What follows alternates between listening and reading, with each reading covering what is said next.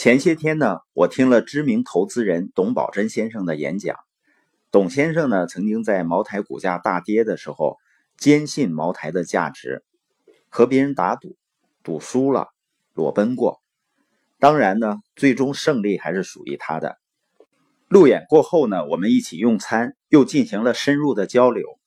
我非常认同他关于怎样才能成为成功投资人的观点，因为他倡导价值投资啊。所以他说呢，投资人首先需要发现价值。那真正的价值是什么呢？就是发现大众还没有发现的真相。他称为这是认知的博弈。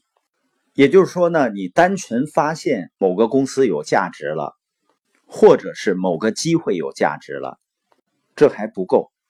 因为如果周围的人也都发现了这家公司有价值，或者是这个机会有价值，那你这个发现呢就不值钱了。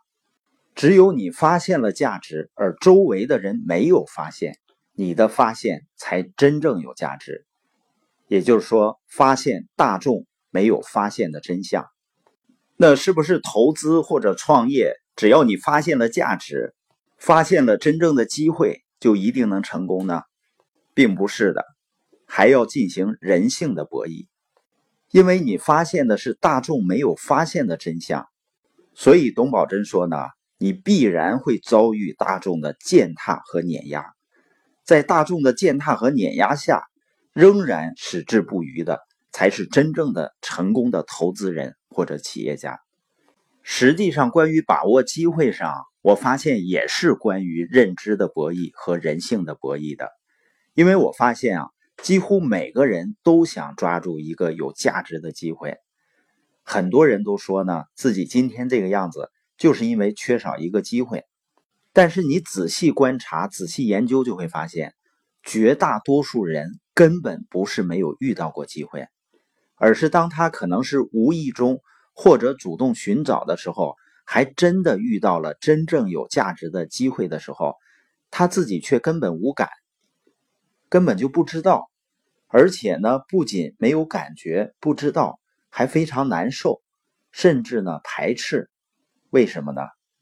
为什么人们往往面对真正的价值的时候，面对自己真正需要的机会的时候，反而会难受，反而会排斥呢？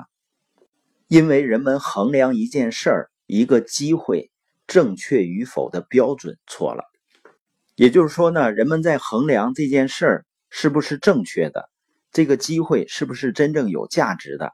它靠的呢不是逻辑和独立思考，靠的是什么呢？